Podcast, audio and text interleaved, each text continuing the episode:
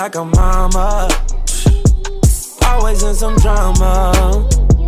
But then y'all got a daughter. I know it ain't easy just take it from me, dog. Just cut your losses. That's why you cut them off before they stalk us. Now that you really wanna leave and shake her off, she gon' chase all your new off. Cause girls like that, they be nothing but trouble. Girls like that, they be up to no good. Girls like that, always up in the club. Been with some girls like that, probably more than I should. She singing. What's going on, internet? Analytic here, aka Dreamz, and I would like to welcome you to mine, which I call the Notorious Mass Effect Podcast. I'm a hip hop slash gaming news source with a little bit of pop culture mixed in. For episode 17, we're going to be getting into Kanye West and Joe Rogan, Ty Dolla Sign, Ghost of Tsushima multiplayer, and Drake's Certified Lover Boy dropping January 2021. While also getting into something else about Drake. But before that, click my Linktree in my bio to access my sh- social medias and follow to keep up with my latest activities. Also, make sure to share this podcast as this helps the show reach more people so we can grow together and affect the masses. Now that we got the intro out of the way, let's get into episode 17.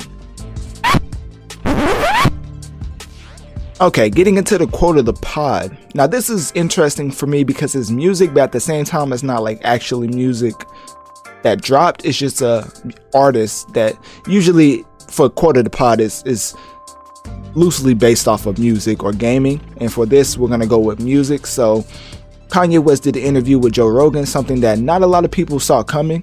I thought it was uh, interesting to say the least. It's, it's kind of like one of those things where it's a collab that's not unexpected, but at the same time, if it happens, it's still like big news, you know?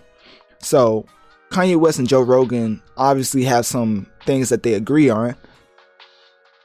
More obviously is the um, presidential candidate that they both probably like the most, you know, with um, even though Kanye said like he would never send shots at not shots like literally because you can't say that at all talking about the president being Kanye West, but um, he said he didn't have any he didn't want to throw any neg- uh, shade to Trump or Biden, so he just wanted to play like like basically play it safe because he also is quote unquote running.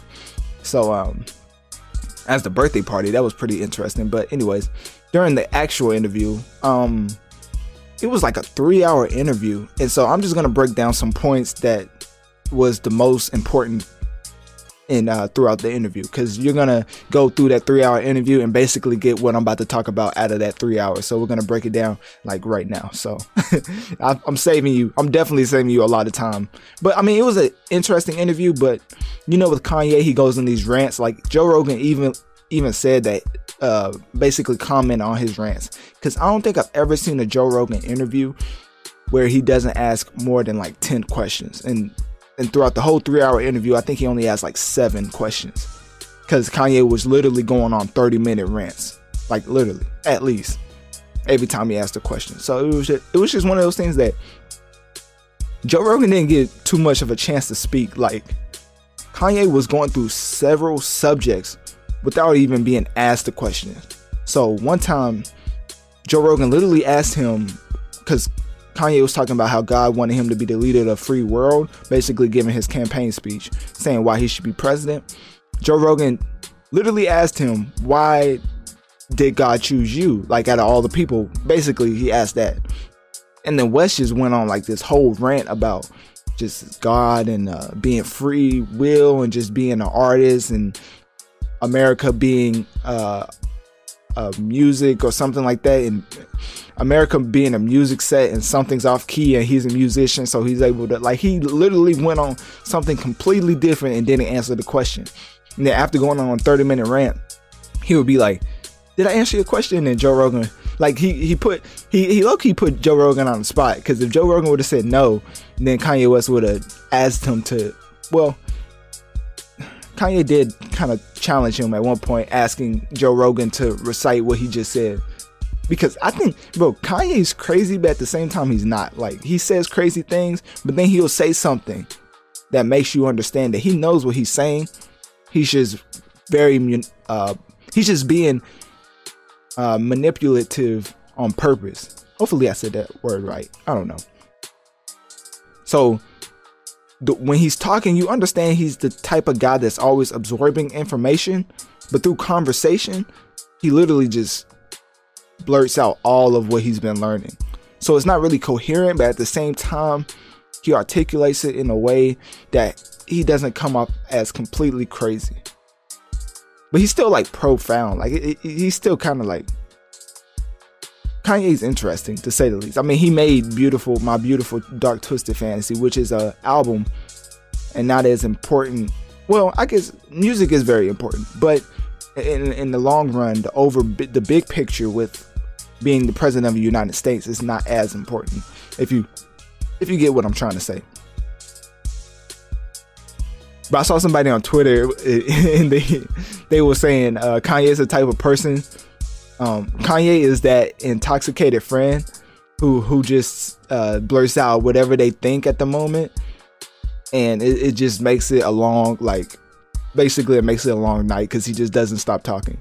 Which Kanye, the whole interview did not stop talking, which is a skill. Like, if you ever talk for three hours straight about different subjects, like he wasn't just sticking to one point, he was literally all over the place. And that's a talent, in my opinion. I mean, even doing this podcast after an hour, I feel like not lightheaded, but basically, I I'm, I'm done. I, I don't want to talk anymore. like I, I hit the stop record button and then I'm just like, wow, I really talked for an hour. But usually it's not just. Usually it's more coherent, or I hope it. I hope it's uh, coherent, more coherent than uh, how Kanye was talking in his interview. Like that was just insane. Some of the things he was talking about, we can get into some of the points now. Now, now that we covered the basis of the interview, he was basically talking about his music career, him being a successful creator, one of the best creators ever. He was saying he's um, a multi-billionaire, like multiple times. Then on the other hand, he would contradict himself in the interview and say that we shouldn't put our values in wealth. So on one hand, he's reminding us multiple times throughout the interview that he's a multi-billionaire and one of the richest black people on the planet. Now on the other hand, he talks about how God wants us to like, not to value materialistic things like cash, or that cash is not as valuable as people think.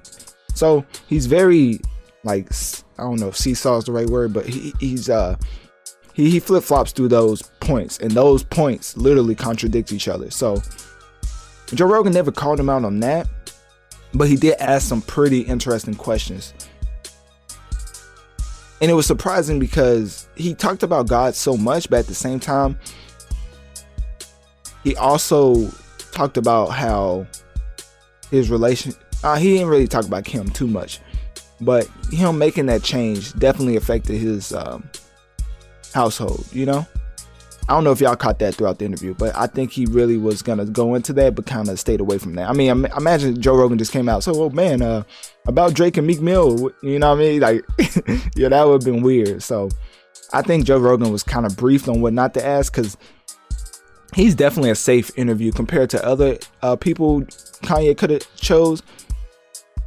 Because I'm not gonna lie, if he would have chose somebody like Ebro or um, Joe Budden, like they probably would have asked some some hard questions like uh Kanye, why you doing this and saying that? Like, you know, because Kanye contradicts himself a lot, but with Joe Rogan, he's gonna ask not a surface question, but a question that's still safe, but seems like he's getting into like the non-safe stuff. So Joe Rogan's a safe interview, and which is why Kanye took it, so he could just literally rant and listen to and and literally have uh, Joe Rogan listen, like somebody official listen to him rant but yeah, so he talked about God a lot. Um, basically, Joe Rogan asked him why he should be the leader of the free world. He went on this whole rant about just the ecosystem and how Elon Musk was ahead of his time, but they, the uh, government and stuff didn't like him, so they like spread it false propaganda. I think he was talking about something about the air quality. He was talking about how food grown from the ground is, needs to be. He like the topics that that's why I said it was a talent because for him to talk for three hours and literally go from subject to subject, talking about in detail stuff, was not very like it's not normal for a person to be able to do that. Like he was, he literally wasn't just talking about just something everyday person can just articulate. He was talking about stuff you literally have to sit down and, and learn about and actually care about. So you know he was speaking from the heart, but you don't know if it was uh if if it was coming from the best place, you know? So obviously throughout the whole interview West focused on religion, talked about how his music he, God talked to him, and even he said that he don't like saying because saying God talked to him because people be like, oh, why God talked to you and not you know, but and then he just went on to kept saying God talked to him. So you know he contradicts himself. Anyways, Kanye was talking about how God was telling him to make this type of music, talking about Jesus is King, his latest album with uh, Christian everything Christian based, and he went away from rap because basically God talked to him and told him not to make that type of music anymore or whatever, or for him to be one of the best but he, he called himself like a lot of things the, the, the most rich black man the best creator ever walked the earth. Um, he's a child compared to all these old, old um, creators that have a lot of money so he's really the best one. Like he, he, he was sending he was sending a lot of praise his way. Especially with the jesus talk to me like he said that a lot. Like he was just the main character in this whole world. So anyways he was talking about his switch from music, which everybody knows that you know he was talking about how the people he had traveling with him, his entourage, and everybody who helped him with the stage and everything, he told them not to have premarital sex, and it was just a lot of rules that he gave to them because he just had that change of heart. At the end of, towards the end of the interview, um, Rogan did ask some other questions talking about politics. They talked about a lot about politics, which makes sense because I think Joe Rogan and, and Kanye are, are very like-minded in that in that realm of politics. So Kanye went back to his statement about him being about him being called by God to be the leader of the free world. But he never really gives a plan. And, and so uh, every politician always does that. They always say they always have a slogan and then they never give a, a specific plan because then you can pick the plan. Like if you give a specific plan, if you let's say let's let's make it simple. If you're an athlete and you're like, yeah, I should be the leader of this team because I can lead us to victory. Well, how can you lead us to victory? Well, just know I'm gonna score enough points to lead us to victory. Like you know, don't specifically tell us like how you're gonna score those points. Just tell us that you're gonna lead us to victory. So it was kind of like that, like just saying I'm chosen to be the leader of the free world, but not giving us a plan. So it was kind of, it was just kind of weird. But he did talk about lot, uh, God a lot throughout this interview. wasn't really too much to take from it. I know I said that like even with me doing this will help you break down like the most important parts of the interview, but I would still rec- I would still recommend to go and watch the interview because Kanye literally I don't know how okay, so throughout this whole segment, at the beginning, I don't know if y'all listen to the like individual segment. I need y'all to keep a counter, a, a counter of how many times I said literally, because I said it so many times that I even caught it. So yeah, y'all keep that counter and, and start from the beginning and let me know. You know, my my Linktree in my bio. I always have to plug that in every segment. You know, it never catch me lacking. Out. but my Linktree in my bio, you can you can click that. Uh, message me on one of my social medias. Yeah, y'all really do a good job of um asking me for topics because one of the topics we're gonna get into I didn't even think about. Um, and he's one of the biggest like stars in the world. So I don't know. I just think that y'all didn't really care about that. And then I got a, a DM in my iMessage, uh, IG. I'm not gonna say who it's from because I don't know. Um, she actually wants that out there, but um, yeah. So the people who like listen and give me feedback, I really appreciate that. I don't really put it up too much or or shout y'all out because it's just like one of those things that they literally are just coming to give it give advice or ask for a topic. Like it's nothing else. There's no like hey can you shout me out? Hey can you answer this question on your pod? It's never like that. So it's pretty interesting how like y'all actually take my instructions literal. Like you just message one of my social medias and just send something like either saying like a question or a statement or you know it's just I have a very interesting audience and we're not the hopefully towards the future we can get bigger and, and larger and quote unquote affect the masses. That's why that's my slogan. But right now we, we have a nice little fan base to where it's, it's very interactive and, and that's very interesting to me because when I first started this I didn't think it well I thought people would listen, but I just thought it would be like my parents or something like I, it's a nice it's a nice little audience that that listens in I just want to say I always try to take the time out to appreciate y'all because you know I don't know how many people do a podcast and just shout out to people listening. Um, except for the Joe Budden podcast, that's like their thing. But yeah, that's what I had to say about the Kanye West and Joe Rogan interview. Let me know. Uh, click my Linktree in my bio and uh, message one of my social media. So let me know what do you think of the interview.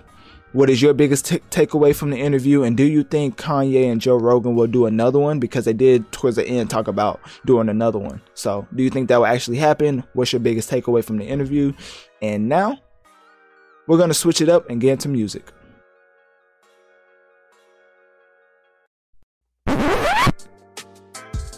Okay, getting into music. So, I think most people already know by now. Ty Dolla Sign, one of the one of my favorite R&B acts in the game right now, came out with a came out with a new album. I think October 23rd, if I'm not mistaken. It probably wasn't October 23rd. I'm probably just throwing dates out there, but hopefully I got that date right. Uh, and the album is, is actually called featuring Ty Dolla Sign. A very interesting album name because his name is Ty Dolla and it is an album with him on it, but it's not featuring him. It's like his album. But I think, nah, I'm just joking about that. But basically, it's playing off the fact that in 2016 he he had so many features in 2016 that people just call him a feature artist. So when you get labeled a feature artist, it, it kind of helps and hurts you because it could lead to the downfall of your career, or it could lead you to always being on the best or the most notable albums. And my example for this would be when Ty Dolla Sign was on Drake's album Scorpion, and that's one of my favorite songs. Actually, I forget what it's called. Um, I don't know why I'm drawing a blank. I forget what it's called, but it, it's such a great song. It's towards the end of Scorpion. It's like, yeah, it's towards the end. It's, it's the like you look in the last five songs and you will see Ty, featuring Ty Dolla Sign, and it's a great song. Like even at the end, it goes into a, like a radio type host talking and, and, like don't touch that dial type talking. You know, it's just a really great vibe that Drake and, and Ty Dolla Sign created. But that's what I'm saying. When you become a feature artist, highly valuable or highly recognized artists will will ask you for a feature. But on the other hand, if you become a feature artist and you fall off, meaning that your choruses really don't hit the same, then people are not going to give you that same call and ask you to come be on their album. But Ty Dolla Sign is established, so he's ex- being extremely self-aware with this album called featuring Ty Dolla Sign because it's it's pretty. I'm not gonna lie, that's pretty funny.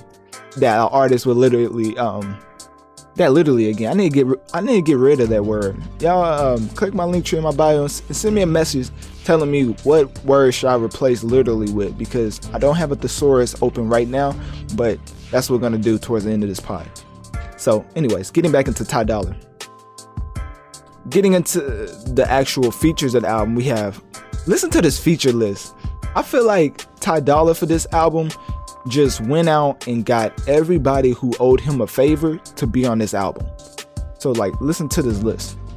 You have Kanye West, Post Malone, Nicki Minaj, Kid Cudi, Anderson .Paak, Roddy Ricch, Big Sean, Jhené Aiko, Kehlani, Young Thug, Future. Like, I'm literally not using that word anymore. but um basically basically that's what we're gonna do. We're gonna switch those two. So if y'all call me out on it, I don't really care too much. but these are the music Avengers that Ty Dolla Sign has assembled. I haven't even finished. Yeah, Burna Boy, Quavo, Skrillex, Lil Durk, Thundercat. I'm still going. like I'm still going. It's like Ty Dolla is like the artist version of DJ Khaled. I think I, I said that about T.I., but no, this is this takes the cake right here. T.I.'s album was way more con- constructed more to be a solo album than this. This just says I don't care. Put everybody on it. Future, I already said that. Um, Mustard, the, the DJ, DJ Mustard, Gunna, Black, I think Kid Cudi. Oh, and Kid Cudi. I don't know if I said his name, but Kid Cudi was towards the beginning of this album. So this album is over 25 tracks long, but guess what? It's only an hour, so it, it's very short songs, and it, it's so many skillful songwriters, um, rappers, producers on this album that you would have thought it would be not a classic, but something that stands out amongst the rest. But in my humble opinion, because I loved, well, let me not use the word love. I think Ty Dolla Sign is one of the best R&B acts in the game, and I think he put out some just some. He just put out a safe project, and when I say safe, I mean like safe. Like it really wasn't. He didn't really attempt nothing on this album. It, it was one of those things where he was like, "Okay, y'all always talk about me being a feature artist. Let me get an album full of features I would do for other people and just put it in one project." And that's not really experimental to me. For me, projects are supposed to be something that you're going through at the moment. For him, it's kind of like he reached back and went into a bag that we've heard a thousand times. So before I get into the track list, I'm actually give my rating already, and I would say this album is a solid six out of ten, which is not bad, but at the same time, seven to ten is good for me. Six to five, no, six is solid. Five to zero is, bad to worse. So I'll give this album a six out of ten. It was good, but nothing, nothing stood out about this because I have high hopes for people like Ty Dolla Sign because he has so much respect in the industry. I, I, I expect something experimental with his efforts in his projects, you know? So getting into the, the track list, we're gonna like skip through most of these songs because they're nothing too like they're not bad. That's the thing about Ty Dolla. He's such a great artist that even these are not bad. They're just it's just okay. Like it's just average. We get into the intro. The intro is pretty nice. Getting into number two, Status. It's a solid song, not bad at all. Number three, Temptations. I was let down by this because it's featuring Kid Cudi.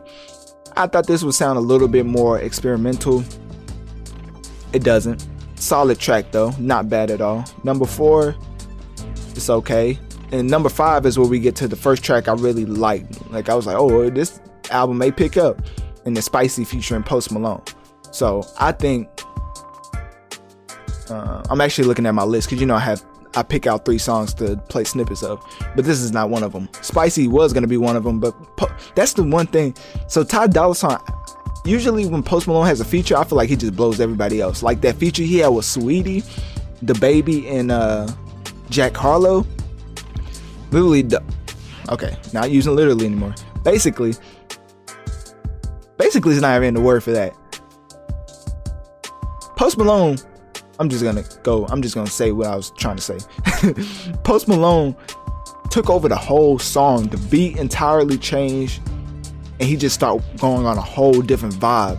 And then it went back to the chorus, and you could just feel everything just settle back in. Like Post Malone has that effect that he just takes over a track, and I was surprised he didn't do that on this song, "Spicy" with Ty Dolla. And I actually feel like Ty Dolla had the better verse than him on this track which is not saying well i mean it is saying a lot because it's post malone and that's one of my i think he's one of the best artists in the world his his production his voice i like what his voice does that little like vibrating thing when he's singing and, and he's singing and the voice would little, the, the voice would vibrate i don't know how the producer does that but that's one of my favorite effects in the game I'm kind of nerding out right now. P- people probably don't even care about effects and stuff like that and how producers go into making artist sounds. But okay, Getting into track six, very underwhelmed by this track. It's not bad. I just thought it would be better, just like the Kid Cudi track. Um, I done lost my place with the with the numbers. Okay, it's back. Number seven, Freak, featuring Quavo. Quavo had a really good verse on this, I believe. Some of his verses be generic. This was basically that type of uh, verse, but the way he flowed over the beat, I thought it was uh, perfect. He was in a perfect pocket for that beat. And so Freak is a solid song that I would replay. That I think has replay value. So I think they did the thing on that solid track. Number eight, Double R, solid. Lil Durk had a great feature. One of the best verses on the album. Then we get into number nine, and this is where Queen Minaj again takes off and just shows why she's one of the best rappers to ever touch a mic, female or male. So Expensive featuring Nicki. That's one thing we never talk about. How come we never see any female artists in the top ten or top five rap artists like conversation? Like we always we always talk about Nicki Minaj compared to other female rappers when she really can out rap some male rappers. But you know, you know how that is. That's kind of like the basketball uh, Larry Bird conversation. That, that's basically the women. Nicki Minaj being compared to the top five rappers of all time is like trying to put Larry Bird in top five um, NBA players of all time. Like I feel like that's a uh, pretty good comparison. But you can let me know and uh, you can let me know if it's not, but I feel like it is. So I actually have a snippet of this song because I really like this song. This was one of my favorite tracks off the album. And I liked it so much because the chorus was catchy, Nicki Minaj's verse was fire, and the replayability was just there. Cause so, and like I said, Ty Dolla Sign goes in this bag a lot with his albums, but for this song, it just worked, and it's just one of those that it could have been a single, but he had so many bangers like this on the album that it was just it was just solid overall. But this stood out to me, and I'm finna play it right now. My section. She's so expensive, okay. She's so expensive, okay. Demons of the Benzies, okay. Diamond tennis necklace, okay. Lambo or the double R truck, yeah, yeah. She gon' let a superstar, yeah, yeah. She's so expensive, okay. She's so expensive, I got a shopping problem, got expensive taste. Bust down Patek with the expensive face. Gotta get me ice if he trying to skate. Gotta swipe the Amex if we go on a date. If we go on a date, gotta blow on my cape. But don't hit me if it's tiny. Girl from Escape. Need studs for my ears, Louis scarf for my hairs. Latest bag from Chanel, and I ain't trying to wait. Uh, uh, I'm trying to meet the plug, no sockets. Uh, deep so is my pockets. Uh, Tom Ford Hills with the locket. Uh, get me, he better lock it. Uh. She's so expensive, okay. She's so expensive, okay. Demons of the Benzies, okay. Diamond tennis necklace, okay. So, as you can hear, the chorus is fire, the verse was fire. I mean, Nicki, does Nicki Minaj really give out bad features? She's another one of those that they try to uh, put into the feature. Well, I mean, I don't know. If her next project is not good, she'll probably be just called a feature artist. But I think she's too solidified to disrespect it like that. Which it, it can, in Ty Dolla Sign's case, is not disrespect because he's highly regarded. But with Nicki Minaj, like she's put out enough projects to she's not no feature artist. So Fire verse, fire hook, one of the best replayable uh, replayable songs on the album, in my opinion. Then getting into the actually, let me look at my list before I jump ahead.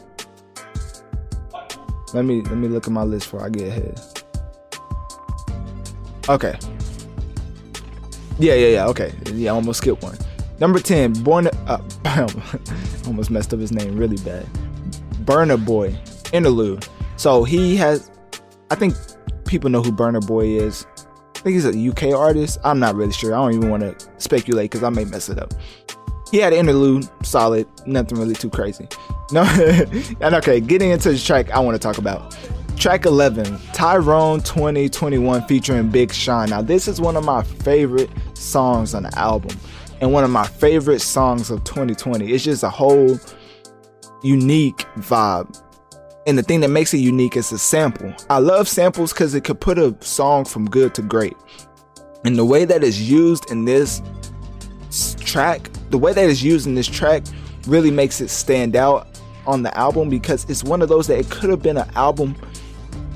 It, it could have, if the whole album was centered around that type of vibe with the samples and everything. I know it's hard to clear samples and everything, and that's why artists usually just try to go with original. When most artists be stealing. but anyways, you try not to use as many samples, basically what I'm trying to say, so you can get it cleared, so you can actually release it if you're on the label. Now, if you're not on the label and people are not really listening to your music, you could probably put a whole Biggie verse and nobody would care. So artists who actually on labels and actually have families to feed by putting out music, they don't want feature i mean they don't want samples to hold back the albums which most time is why albums get postponed so um, yeah, this is one of my favorite songs.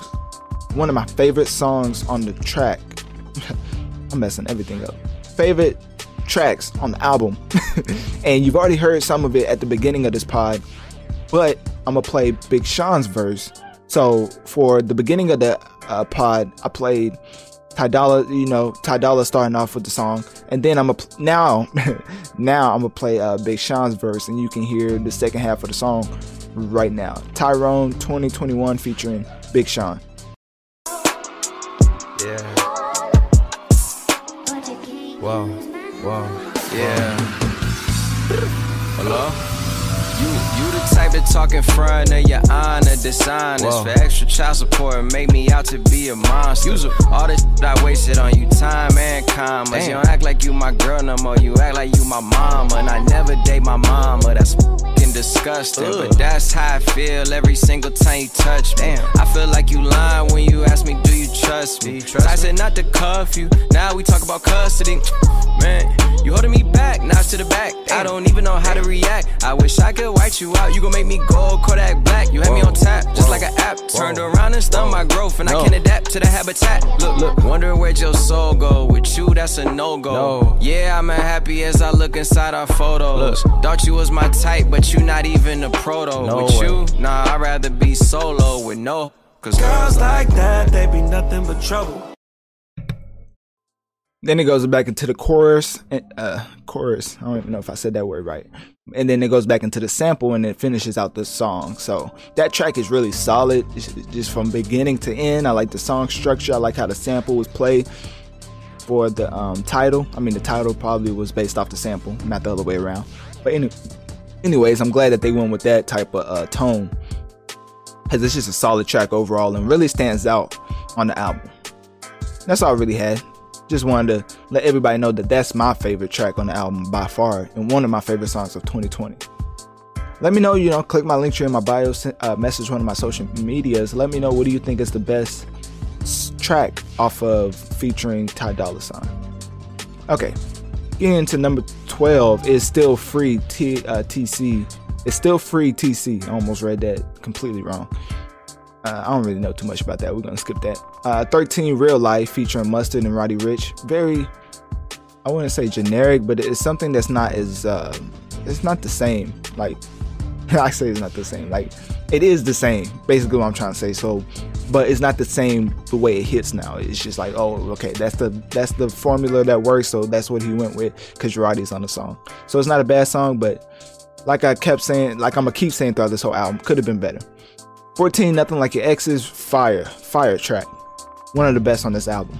15 By Yourself, the single with Jhené Aiko and Mustard. Uh, very solid. Um, I said solid, no. Very fire. That track was fire too. But I think that's one of the uh, better songs on the album. Definitely one of those that's not. Uh,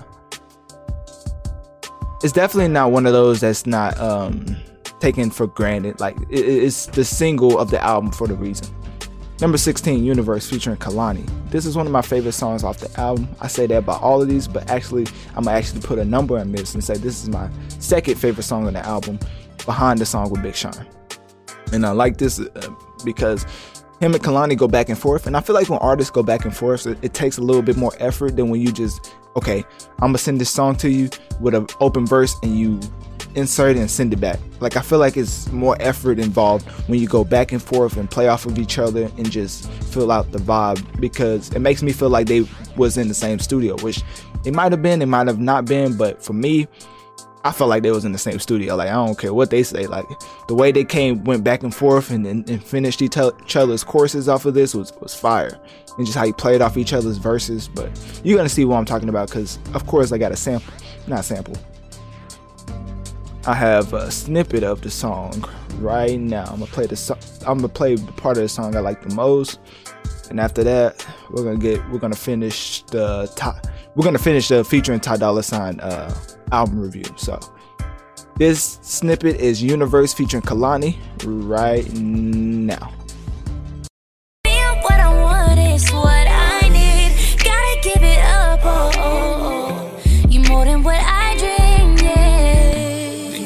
Universe was for me to win. I'm happier than I've ever been, ever been, yeah. Feeling this could should be a sin, yeah. The universe must want me to win, yeah. The universe just gave me a leg. Sit down an angel so fine and so thick, yeah. Feeling this could should be a sin, yeah. The universe must want me to win, yeah. Love now Feeling like I just made a touchdown. Ten seconds on the clock, they can't stop us now. We on top of the world, me and my baby. Oh, but it ain't no rush now. Yeah, we moving fast, it starts to crush now. Couple seconds on the clock, and they can't stop us now.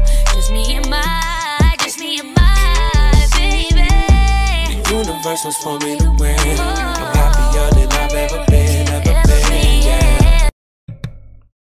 So that's the best thing I, I, liked about the song. As you as you just heard, they went back and forth, uh, went back into the chorus, into Kehlani's verse, into Ty Dolla Sign's verse, and just back into the last chorus before the song actually ends. So, second, definitely my second favorite track off the album. Um, I don't really see something coming out with uh, Ty Dolla Sign and another female artist that will top that. The Jhené Aiko one is probably a close second. I wouldn't be mad if anybody to say that Jhené Aiko and Ty Dolla has the best male female collab on this album. And I wouldn't be mad if anybody says Universe is the best collab on this album, like male female collab. So then you get into number 17, Lift Me Up featuring Future Young Thug. You get back to the formulaic sound that works for them. So, and it also works for me. So, I'm not saying this is a bad track. It's fire in my opinion, but I've heard it before. So we're gonna keep going. 18, and this is where the album kind of, t- kind of, uh, kind of got a little lukewarm for me. Time will tell. No, actually, I like Time will tell. So, I like Time will tell. I don't know why I just said that. So yeah, I like uh, number 19, Dr. Sebi, because really, Dr. Sebi is Young Thug song. I was wondering about that. How do you get that clear? If an artist like Young Thug makes a whole track off your album, I would assume he would get like compensated. But for him not to be featured on Dr. Sebi, even though he's featured on Lift Me Up, then it's just kind of weird. So I'm wondering why he's not featured, but it's just his whole track. But anyways, Dr. Sebi by Young Thug, literally Young Thug song, goes straight into Powder Blue with Ty Dolla Sign and Gunna. That song's really solid. And it's a great like Dr. Sebi and Powder Blue could basically be the same song. So I don't know why he split it up like that. Maybe to give the album more fake type. I feel like that's fake cohesion. Like you literally just split split two songs up and, and then it, it wasn't nothing too unique about this split so it was kind of a fake co uh, attempt to add some cohesion to the project but for the most part these are just a bunch of singles put together getting to but it was a good track both of them was a great track 21 uh, track number 21 everywhere I think a lot of my friends like that track. I didn't really thought it stood out to me too much, but I like the track also. Also, uh, track 22, Slow It Down. It, it wasn't nothing too crazy. um, 23, Your Turn, featuring uh, Black uh, Musiq, Soul Child, and Tish Hyman. I thought that track was pretty solid. Uh, number 24, Return, solid. And then number 25, the final track off the album, Ego Death, featuring FKA Twigs, Kanye West, and Skrillex. I thought Ego Death was pretty good. Uh, it, it's surprising how this album ended up being like this because when you have songs like Universe, you have songs like Tyrone 2021, then you have songs like Ego Death. Why would you surround some of those with a formulaic type album? You know what I mean? Like, why wouldn't you, if you give respect enough to get those type of features, why not take the album in a direction that you want to go instead of joking about the fact that a lot of people say you, you're a feature artist so you come out with a whole album full of singles called featuring Ty Dolla Sign. So Ty Dolla Sign, I don't know if I said that enough throughout the segment. He's one of my favorite R&B acts, and that's why this is just a little disappointing to me. Not a bad album, but it's just mediocre at best. So that's why I give it a six out of ten. And also, why didn't he put purple emoji on this album? I mean, I feel like he would at least want some type of uh, album sales. I-, I, saw somebody put out a prediction, or not prediction, album projections, and the, the first week is is twenty something thousand. That's that's not good at all. I mean, Ty Dolla Sign is is a long. How do you say this? He's an OG act because he's been in the game for a long time. But at the same time, twenty thousand is not. I would assume Ty Dolla Sign isn't drop isn't independent at all if he's getting these type of features. So for him to only sell twenty thousand in the marketing budget to be the way it is, which I don't know the marketing budget, but if you get a bunch of artists like this, I would assume the label would be like, okay, let's try, let's at least attempt to um to advertise this album. And he it had a pretty good rollout, the rollout of, of announcing all the features, the Avengers of the hip hop, all on one album, and still only selling twenty something thousand. Like that's that's not good at all. If, if we're being honest, and music's not all about sales, but at the same time, He's on okay, so Ty Dolla Sign's on Atlantic Record. So he's on Atlantic.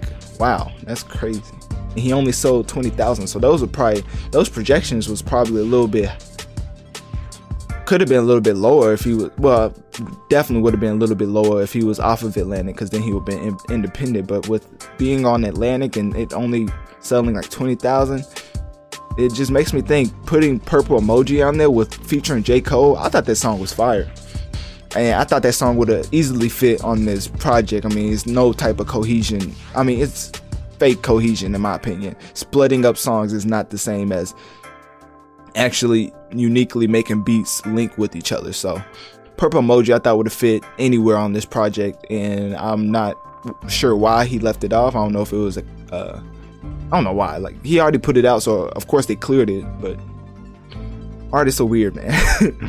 But anyways, click my Linktree in my bio. Let me know what do you think of Ty Dolla Sign's featuring Ty. Um, Ty, it, it's so weird to say this. Ty Dolla Sign's new album featuring Ty Dolla Sign. What do y'all think about it? What is your favorite track off of the album? It's 25 tracks long. It's about an hour. And yeah, let me know about that. And that's all I really had about the Ty Dolla Sign album. So now we're gonna switch it up a little bit.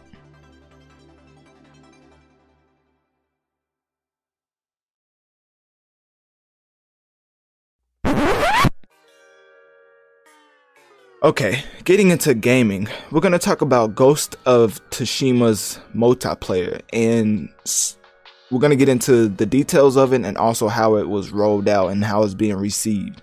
So, for Ghost of Tsushima fans, this you, you should have a field day in this segment. so, Ghost of Tsushima had multiplayer DLC, everything for for fans, and it was for free, no additional cost for people who already had the game. So you can't just like it's not like Warzone. You can download it separately for free. No, you have to actually purchase the whole game and then you could get the DLC. But I would assume Ghost of Tsushima isn't at full price. But I mean, I wouldn't be surprised if it is because people are saying this is a game of the year contender, which I, I personally don't think it is. But with Cyberpunk basically going to be released in 2021 and it might not even come out, we're going to talk about that then I don't understand how this can't be. I don't understand. I do see this being nominated now, but at at at first it was looking a little spooky because Cyberpunk would have been out by now. People would have had impressions on it. Watch Dogs is coming out. There's another game I think I'm forgetting. Anyways, yeah. So I would think because some of those games being pushed back, I would, except for Watch Dogs, that game's actually coming out surprisingly. I would think that this game would be nominated. So, getting into Ghost of Tsushima Legends, it's a free multiplayer mode, like I already said. It's a one to four player campaign. Players navigate a series of stories about the Mongol invasion, which you play as uh, other uh, samurais, I believe. Oh no, no, ghost. No, okay. So you can choose between between samurai, assassin, hunter, or ronin class. They all have the same gear and weapons, but each class offers different abilities. So that's why that's where it separates itself from other classes. This was very unexpected, not the DLC, but just the way it was developed. Like they actually put time into this multiplayer. That's one of the things that stood out to me because sometimes developers would put out a, a not a spin-off but a extension of a original game. And it it's easy you can easily tell that they didn't put as much effort into it as they did the the original story or the original campaign. Because Ghost of Tsushima originally was just a campaign only mode so. With multiplayer being so fleshed out and everything and having new mechanics in it that a lot of fans are, are loving it's just so surprising because like i just got through saying developers don't do that they don't take the time out to make great dlc that may even be comparable to the campaign and for ghost of tsushima and for um, sucker punch to do that it, it's just it shows how impressive the studio actually is so yeah i would say that's a dub for them and actually, I haven't played my soundboard in a while. I guess we can give them a little cheers. We haven't given anybody cheers in, in, in a little bit. So, yeah, let me actually uh, utilize this playlist I actually put together. Well, not playlist, it's like a soundboard. But, anyways, let's give a little cheers to Sucker Punch for actually making a fleshed out multiplayer DLC that wasn't just an extension for more money. So, shout out to Sucker Punch, you know, out here doing the good work and actually caring about the fans. Okay, that's all I have for them. So, also getting into the rest of Ghost, uh, Ghost of Tsushima's multiplayer, they was also talking about how this was already planned by Sucker Sucker Punch, but you know, I mean, developers say that all the time. Something gets praise and everything, and they start telling you everything that led up to the development and, and to the release. It's, it's kind of like the Michael Jordan, how they won the championship, and then they came out with a documentary years later about winning it and like being in the locker room and office and how they interacted. Like people eat that stuff up to see how a success story was made. So they said this was always going to be a pillar and it was always going to be free coming after the game's initial release and Darren Bridges, the head of the lead on uh, what is it? What does he do? Let me make sure I get his t- uh, title right. The lead on Legends. Okay, so this is the person who's the uh, creative director, I believe. He explained how the concept of Legends came some part into development and multiplayer was considered a pillar of the game. So they're just giving you the like the rundown and everything. So he, he was saying that he pitched Ghost and he knew that he wanted to be.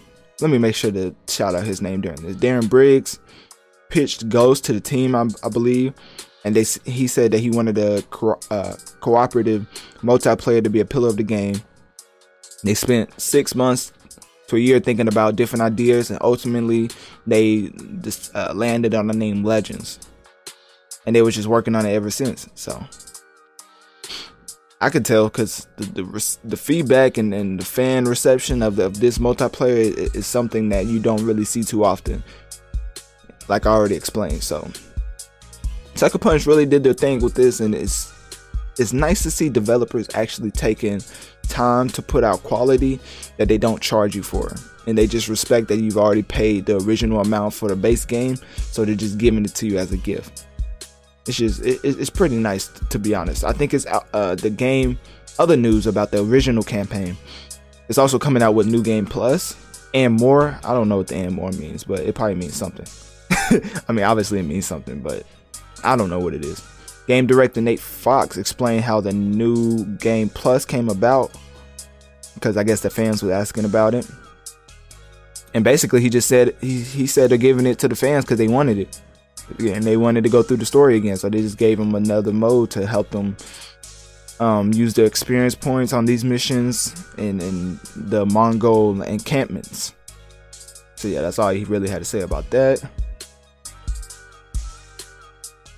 Of course, they said they leveled up the enemies. I mean, New Game Plus, most of the time, is a harder difficulty. I mean, imagine going through the same difficulty with everything already given to you at the start. So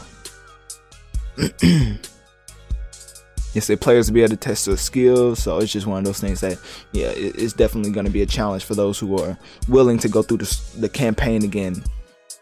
And that's all I really have for Ghost of Tsushima multiplayer. Let me know down the uh, comment. Well, let me know. How do I say this? Let me know in the comment. This is not a YouTube video. Like, why, like, am I talking? Anyways, y'all know what to do. Well, I think most of y'all. Click my Linktree in my bio, mass- a message. I do need a massage. But anyways, message one of my social medias letting me know what do you think of Ghost of Tsushima's multiplayer and do you think Sucker Punch is a contender for developer of the year? Because I mean obviously if Ghost of Tsushima is going to be put as a candidate for Game of the Year, I would assume the developers will get the same um, praise. You know, it's kind of like the artist. It's kind of like Drake's artist, Drake's album being um, nominated album of the year, but then he's not in no top artist of the year. Like it's just weird, you know. So, speaking of Drake, we're gonna switch it up a little bit.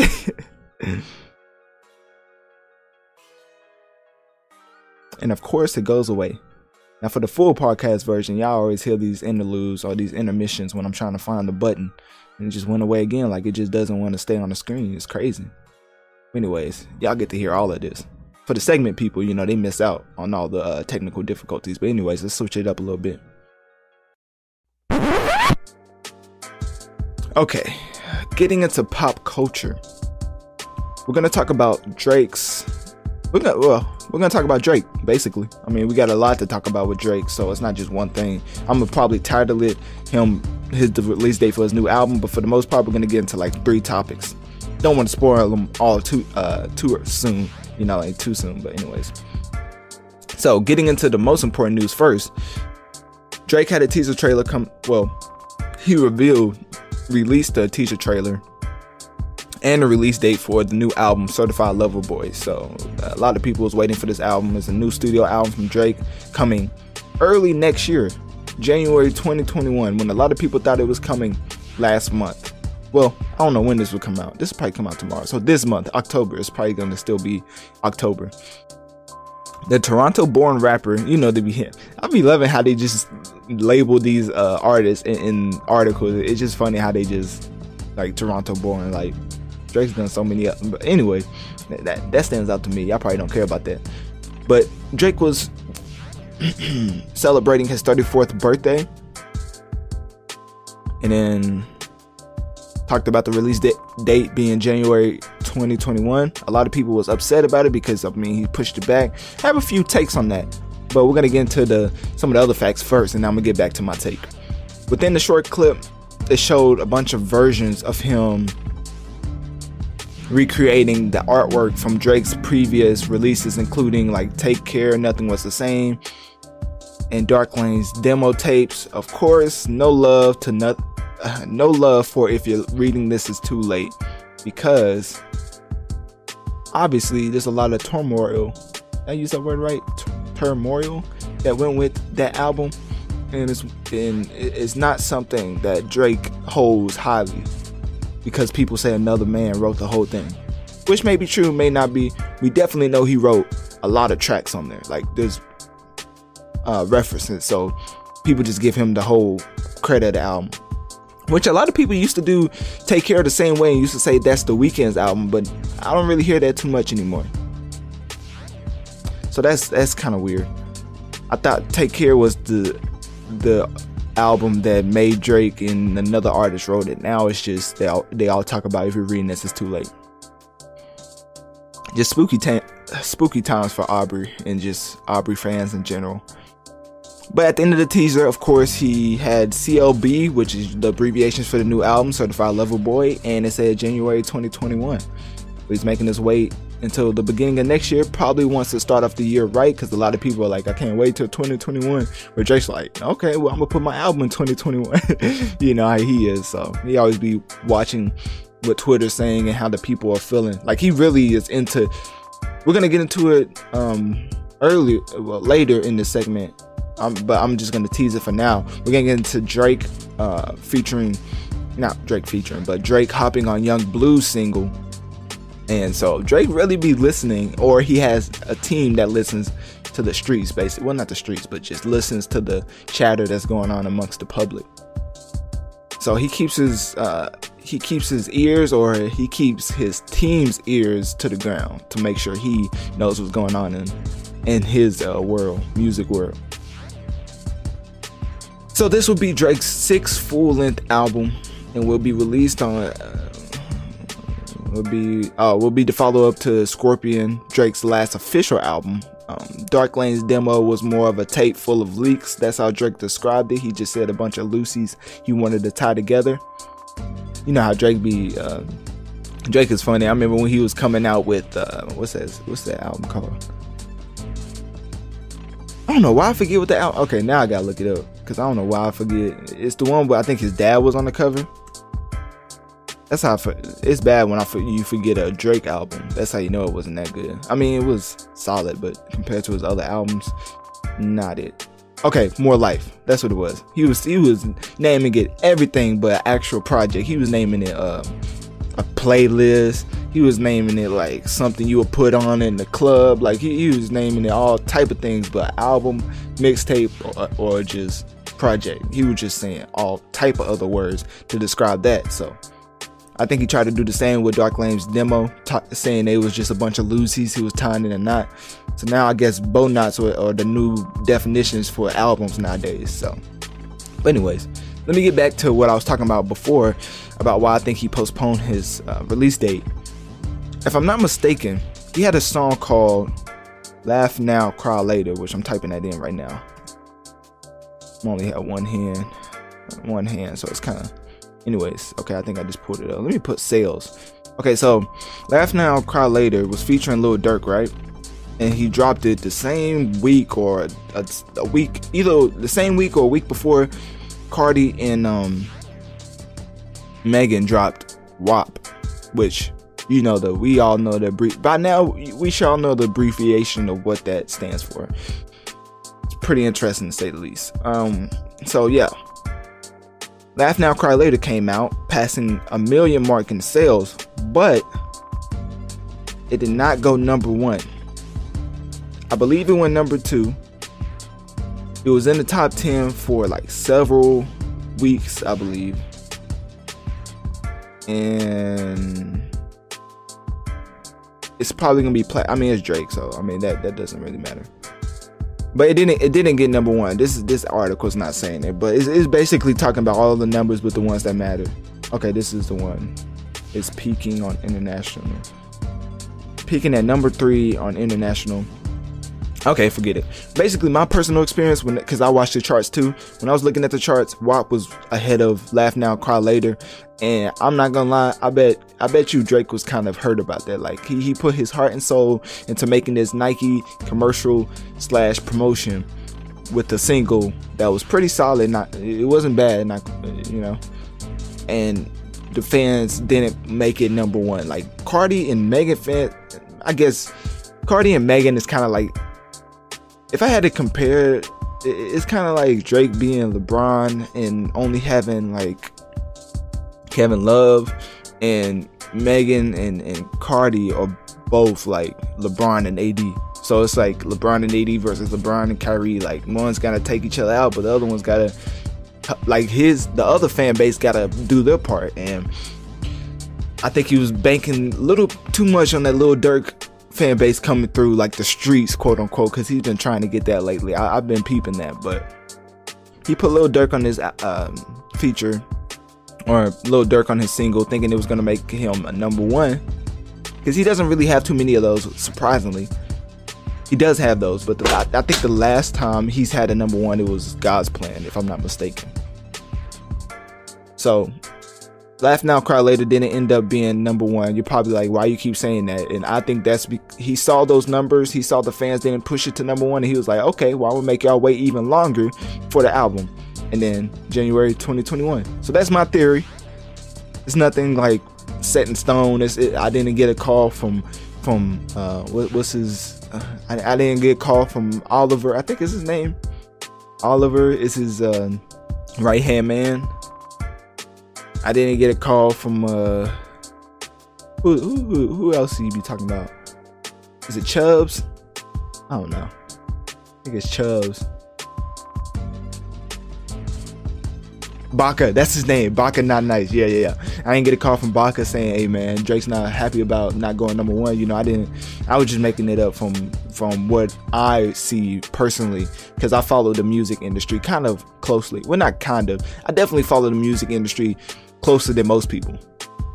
So Drake probably saw it going, and even number two is not bad. But when you're like LeBron, it's kind of like you're LeBron in the league, and people saying you're number two to somebody else. Like, no, I'm number one, and so the fan base didn't pull weight, in my opinion, and, and he just he just cut him off. He was just like, nah, y- y'all not gonna make this number one. Y'all gonna make WAP number one and not my single WAP. WAP. Y'all know what that means? Like, and uh, Drake's over here with the PC title, Laugh Now, Cry Later, that everybody can relate to. And he still doesn't get enough. Well, his fan base still doesn't push it to number one. I don't know what Lil Durk's fan base is doing. They probably didn't help out too much. They probably had like, they only had like, his fan base probably helped 5% of the sales. So Drake was carrying like usual. Couldn't get to a number one, sadly. But yeah, that's why I think he pushed it back. But anyways, let's get into the other news why I wanted to talk about Drake. And that's because he had a he hopped on a song called Your You're Mine Still, the most toxic title of 2020, in my opinion. So he, he's on a song called You're Mines Still with this guy named Yung Bleu. that's very well, I'm only listening to one song. It's kind of a Drake effect. Like you listen to one song of Drake and be like, "Hey, that guy's really good," and then just go on to listen to more Drake stuff. So, but Yung Bleu did come on with a different cadence, cadence that I noticed, and it wasn't no formulaic type song. The way, the way, like this is, I think this is Drake's best feature of 2020.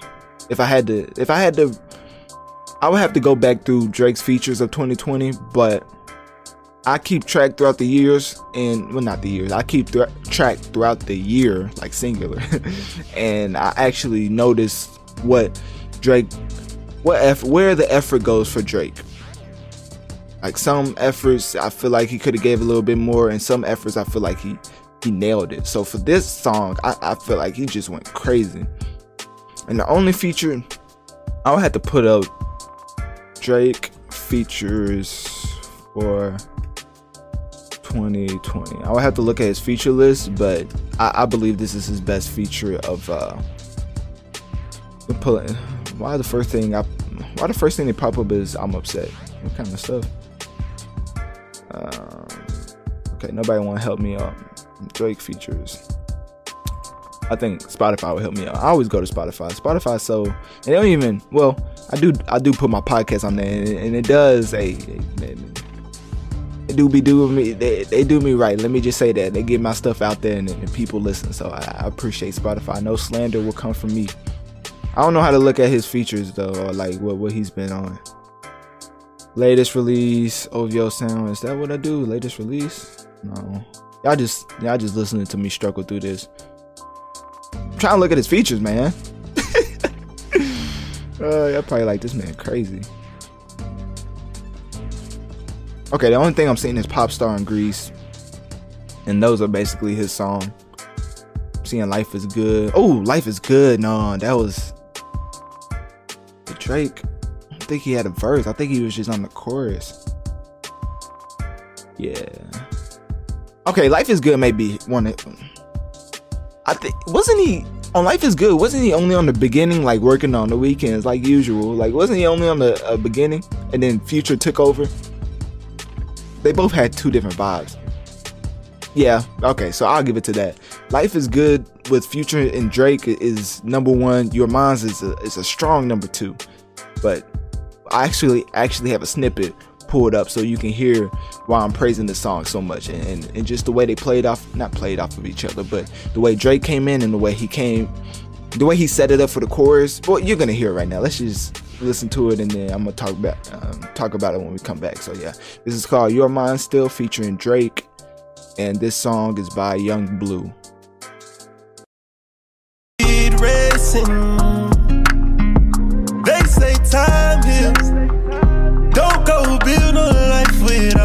Without me, cause you're mine still.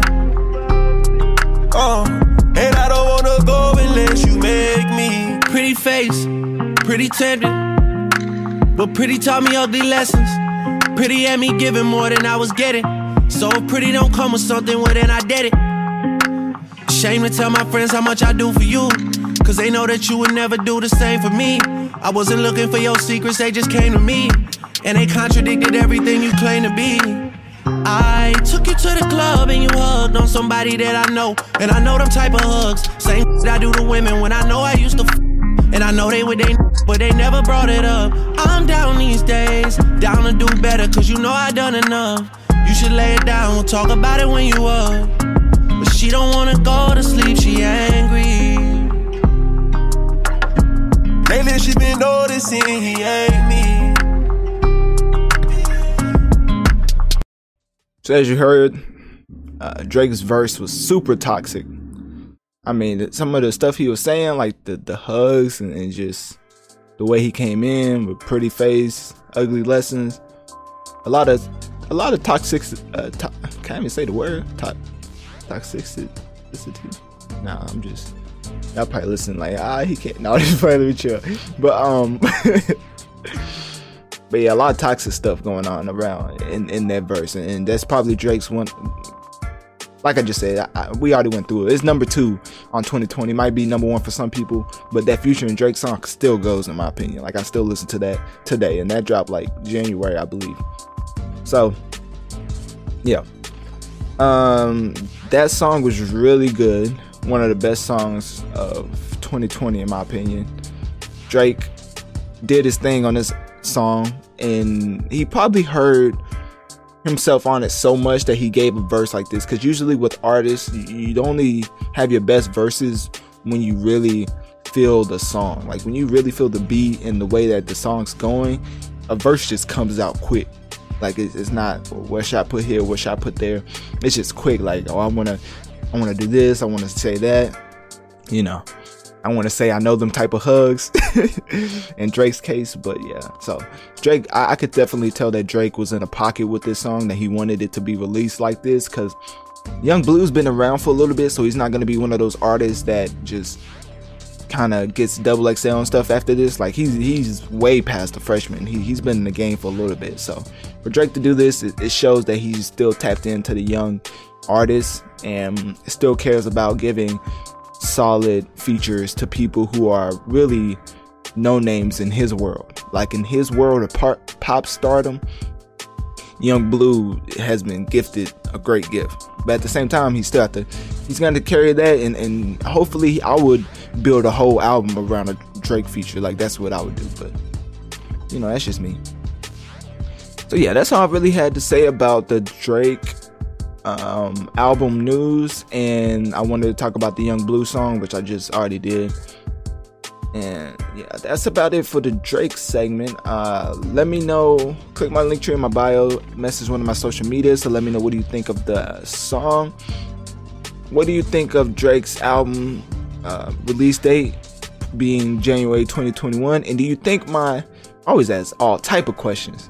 Anyways, the most important one is: Do you think my theory is right or not? Do you think Drake pushed it back because of the because Laugh Now Cry Later didn't go number one, or do you think he just genuinely didn't want to release the album in the year the pandemic started? Even though he did with Dark Lanes demo, but we already talked about that. You know, he called it a knot. He called it a bunch of loosies. He called it everything but a mixtape, album, or project. So, yeah. So that's about it for the pod. Going back over all the topics, we had Quarter the Pod with Kanye West and Joe Rogan. That actually came out. Y'all don't even want to know how I recorded this podcast. I, I was. I don't think y'all care that much. Anyways, y'all just glad that y'all getting content. don't care what's going on in personal life. That's crazy. Now there's let me chill. okay, quarter pod. Almost broke down on podcast. Uh, Kanye West and Joe Rogan. And then you got music. We talked. We went over Ty Dolla $ign's new album called featuring Ty Dolla $ign. Then you had gaming when we talked about the Ghost of Tsushima multiplayer. Then we ended with pop culture. Drake's Certified Lover Boy dropping January 2021. And we talked about Drake and Yung Bleu, one of the best songs in 2020 in my opinion, called You Are Mine Still, one of the most toxic titles of of 2020. Drake loves doing songs with toxic artists like Future, Yung Bleu. But anyways, enough of Drake. That's about it for the episode. Thanks for tuning in to the Notorious Mass Effect podcast. And don't be afraid to send me a voice message letting me know what you think of the show and what you want to want you Yeah, words are hard. and what you want me to talk about in the next episode. Click my Linktree in my bio to access my social medias and follow to keep up with my latest activities. Also, make sure to share this podcast as this helps the show reach more people so we can grow together and affect the masses. Thank you for tuning in to another episode of The Notorious Mass Effect.